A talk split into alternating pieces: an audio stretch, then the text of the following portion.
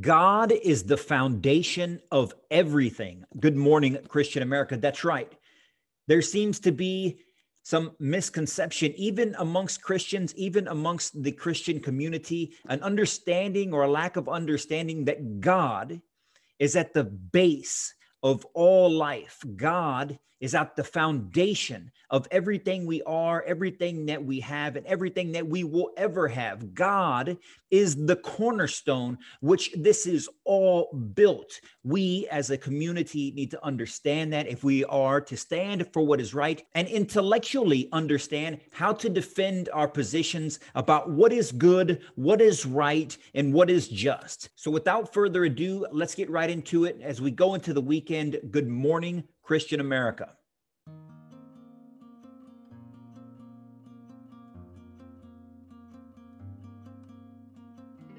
And good morning, Christian America. Eddie here is always representing the Christian American revitalization effort, where we seek to revitalize the Christian faith across this land. We do this in a myriad of ways. This podcast is one of those ways. The Christian American community on all the social media profiles uh, and, and platforms are another way that we seek to inspire, to inform, and to educate Christians across this land on the issues that matter to them, that are taking place around this nation, that affect us personally.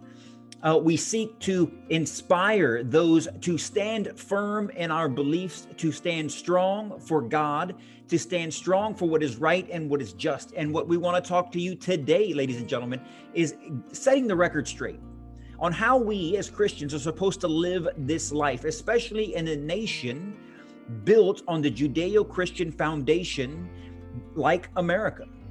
And so it's caused some consternation recently because some of the conversations that we've been having that have been taking place on how Christians are supposed to be acting out and living and voting and participating in the in our civic duty as citizens of this great land when our priority is God. And how do those manifest themselves? What is the relationship between the way that I pray, what I believe in, and then the way that I act and the way that I participate in the community writ large? It shouldn't be that difficult of a question, but for whatever reason, it seems to be. And so I want to address some of that and some of the thoughts that we had uh, recently around the previous election, this political vitriolic position that we are in in society, the hatred and division that has been the lines that are been drawn and being drawn even within the churches within the denominations even within specific denominations churches are separating from one another and they're they're separating and they're causing these divisions on lifestyles now that gets drawn into the political sphere because the political sphere and organizations tend to set the tone for the culture writ large. They send they tend to set the rules on what the culture can or should not do. Um, and it's that dynamic at play that has drawn a lot of confusion. That confusion has drawn a lot of anger. That anger uh, has manifested itself into hatred and tribalism and division. And with all of that being said, as Christians, what we have to understand is that first and foremost, that we seek God we seek God's answer. When Jesus was proposed this same type of political slash theological conversation question over taxes, his response was essentially to, to ignore the question and get down to the root cause uh, understand the spirit of what God has for us. When He said, Give to Caesar what is Caesar and give to God what is God's it he did not separate the two as if they're unrelated. He just addressed our morality and our salvation lies with God. And when we're having that conversation, what he was having that conversation about salvation, about everlasting life, about eternity with our Lord and Savior, about having faith in the Almighty, politics and tax conversation really doesn't have a place in it. And so, hence the kind of dismissive attitude that Jesus gave that question. But we aren't so lucky these days to have Christ present and answering uh, questions in the town square to address some of these issues. But what we need to understand is that everything in our lives, everything about us, everything, uh, all the interactions that we take uh, part in, everything that we speak, everything uh, that we do should be dedicated to God. Everything that is good, everything that is right, everything that is just comes from God. Everything that is bad, everything that is wicked, everything that is evil is not from God. And we as Christians need to delineate that idea. We need to understand what is good and we need to understand what is not good. You are not the judge of what is good. I am not the judge of what is good. If we were able to be the arbiter, if we were able to be the judge of what is good, we would be flawed and this world would be in chaos. When we try to take, when people try to take charge and determine on our own selves what is good and what is not, it usually leads to confusion and calamity. That's why it's crucially important that we understand that it is not our decision to determine what is good, what is right, and what is just at all, much less for us, and for certainly not for everyone else. And that's where we get in trouble because as humans, we are flawed. As humans, we are planners. We have a conscience. We can think of a future and we want, and, and on top of that, we have our own self interest. And so we tend to shape the future in the way that we want to see it, which would naturally be flawed. It will not be perfect. We will tend to think what's good are the things that benefit us, and the things that are bad are the things that do not benefit us, regardless of what else is, ta- is going on around us. Obviously, it doesn't take a rocket science to understand how that could go wrong.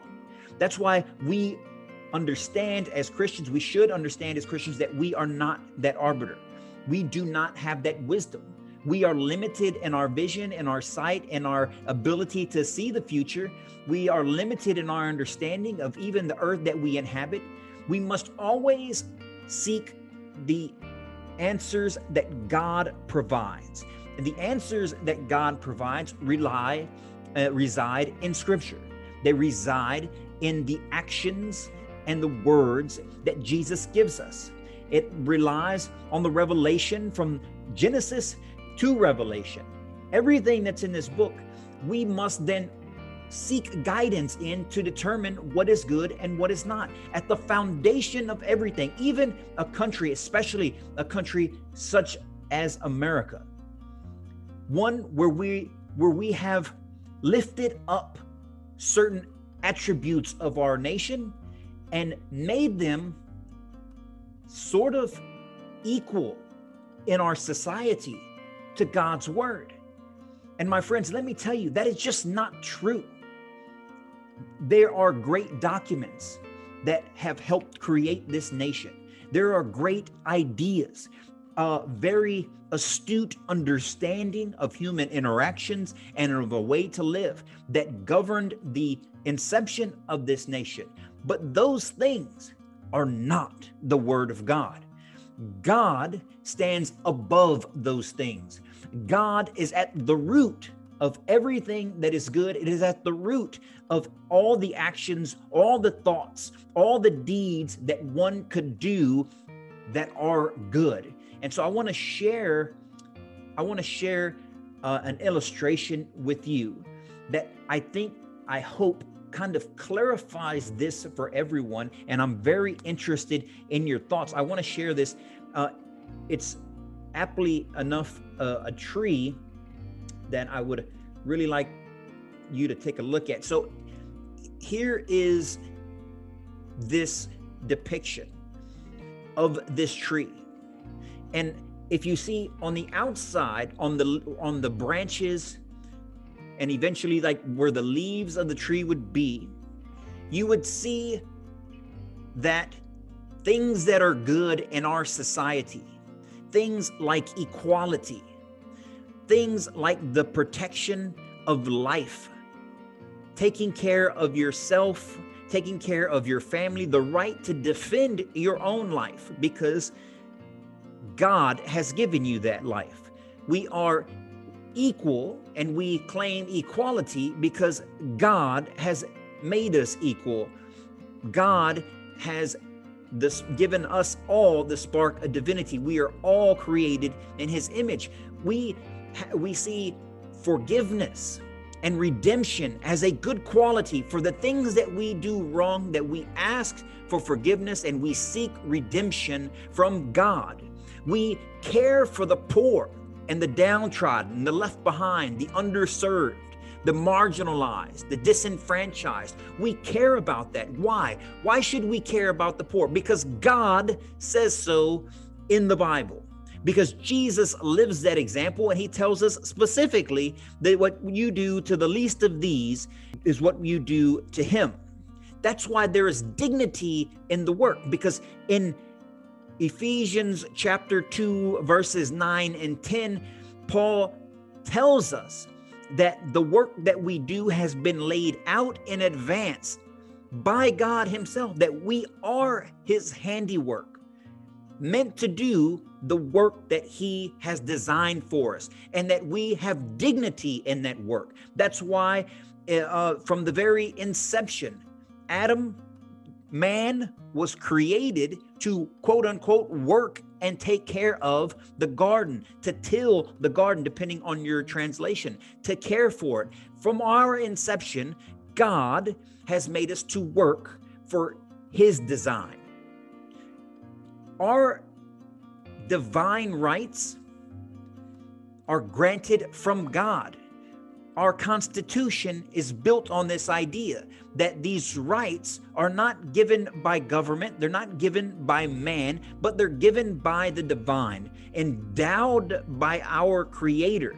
That's where the Constitution would kind of fit in on this tree because it spells out the divine rights that God has given us. This tree, at its trunk, at its base, has biblical values. The values that are espoused in the actions of Jesus, the words of God and the, uh, of God Himself through the prophets and through the kings throughout time that have given us the values and the foundation of our society of how to interact as a just society. The root of all of these things, the root to religious liberty, the right to worship freely. Christianity is not a religion that is forced upon anyone. It is Jesus never made or conquered or um, became an overlord over over people and make made them forced to convert to his way of life. We have the freedom to choose. God's words, very first words to man in the in the book of Genesis chapter 2, where you are free. Man was free to make those decisions. The root of marriage, the author of marriage, the one who created the idea of marriage, uh, once again in Genesis chapter 2, the right to life, the actual uh, ability to have children and to be born yourself into the life that God creates you. It all comes, it is all rooted, it is all grounded in God Himself. His words, His actions lead to a life that should be centered around these ideas. I'm sure many people can come up with many more ideas, but for the sake of time, I wanted to just show that to you do you get the idea of, of what I'm trying to say? Uh, the, the point that I'm trying to make when we live our lives with understanding that God is the root of all everything that is good, that we can never replace that because anything that we do replace that will be flawed and it will be fake, it will be phony, and then people will have justification to disregard it. That's why nobody cares about what you or I believe is right because who are you and I? We're flawed people. God's word is everlasting. God's word is the truth. And so we must always eh, stick and adhere to that understanding of life. I want to show you another depiction without God at the center. And I want you to see how different that picture looks. As if we look at this tree, this is a tree built on popular opinion at its root. A tree that's built, a, a, a society built on popular opinion. The idea that the word of God is not the truth, it is to be disregarded, leads to the popular opinion of the day being the root of the secular norms of its time. And that would change as society progresses. It will change over the, the, the months, it would change over the years, it would change over the decades. It, it would never be stagnant. It would never be true. It would never be unchanging. It would be constantly changing. And because there are interests at, at heart and at hand, there will be power plays. There will be groups of people trying to divide for their own benefit. This idea of what society would be like, built on popular opinion, subject to the secular norms of the day, an idea that government or people can grant you rights also lead to the idea that government or people can take those rights away. There are no divine rights because in this society, there is no divinity, there is no God. And in the life built, a society built at, at the popular opinion at its root through the secular norms of the day with rights that are not guaranteed, what do you have? You don't have the right to be born. You can be murdered before you ever take your first first breath. There is no reason to be married because marriage is a biblical institution. Without God, there is no Bible. So without God, what is marriage for? There is no religious freedom or religious liberty, and instead you'd have re, you have religious intolerance. People that are that are at hate Christians and that go after Christians in order to get rid of the idea of a religion and Christianity specifically. What type of what type of dignity in work is there? There is no dignity in work. You we would develop this corporatist mentality where it's all about the power. It's all about wealth accumulation. It's all about my own prestige. And it's a fight in order to be a, a quote unquote elite in the monetary standpoint. All ideas of business and politics and society is focused on power. It's not focused on generosity. It's not focused on caring for the poor. It's focused on who can be in charge and dictate the rules. There is no room for redemption.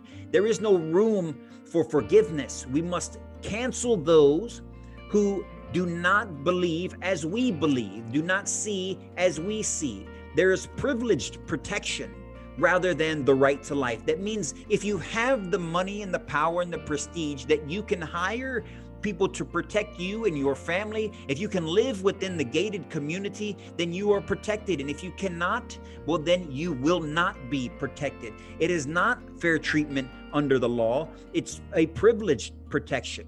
And speaking on privilege, there is no equality under popular opinion. There is no equality under secular norms because there is no equality without God. And so when God is taking taken away, you don't have equality. You have privileged race, you have privileged gender, and we see that. Ladies and gentlemen, what I'm trying to tell you is that don't you see this is a society that was built on God, that was built on the biblical understanding of what is good and what is just led this nation, which led our society to the heights that it has achieved, has is being torn down from within. It is being torn down from the root.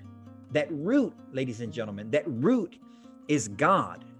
And if we don't correct it, if we don't understand this um, if, if we don't understand this difference, then we're going to face a dramatically uninhabitable society in which our kids won't understand the basic foundation of the nation that we inherited. We would have taken an, a once great and prosperous nation built on the foundation of God and torn it up by the root and replaced it with a society that's built on popular opinion. Ladies and gentlemen, when you look at these two side by side, you have to understand, you have to make the conscious decision here. Where do you want to live? How do you want to live? Who do you want to live with? Do you want to be a society that's built on God at its root with biblical values and divine inalienable rights of equality and the right to life and the right to protection, with marriage at the foundation of a family unit, with religious liberty where one can worship wherever, whenever, with whoever, to whomever. One that cares for the poor and the working class, one who forgives and redeems and seeks redemption in God, one who protects life because it is a God given life? Or do you want a society built on popular opinion where the secular norms and people can choose whether to grant you rights or take them away, where you don't have the right to be born? Marriage means nothing. Religion will be not tolerated.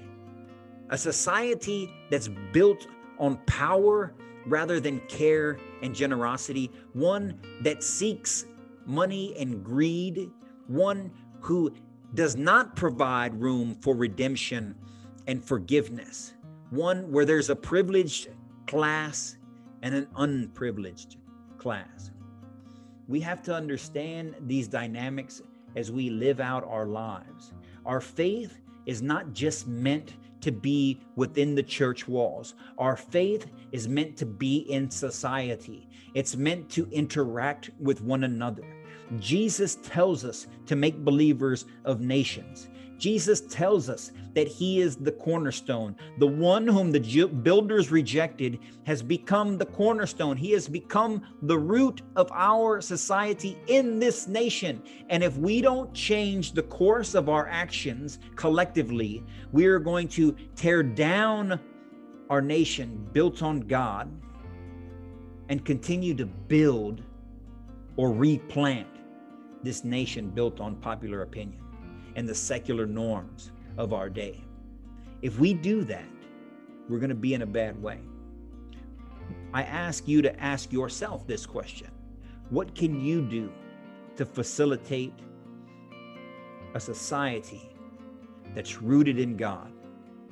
How can you participate? How can you act?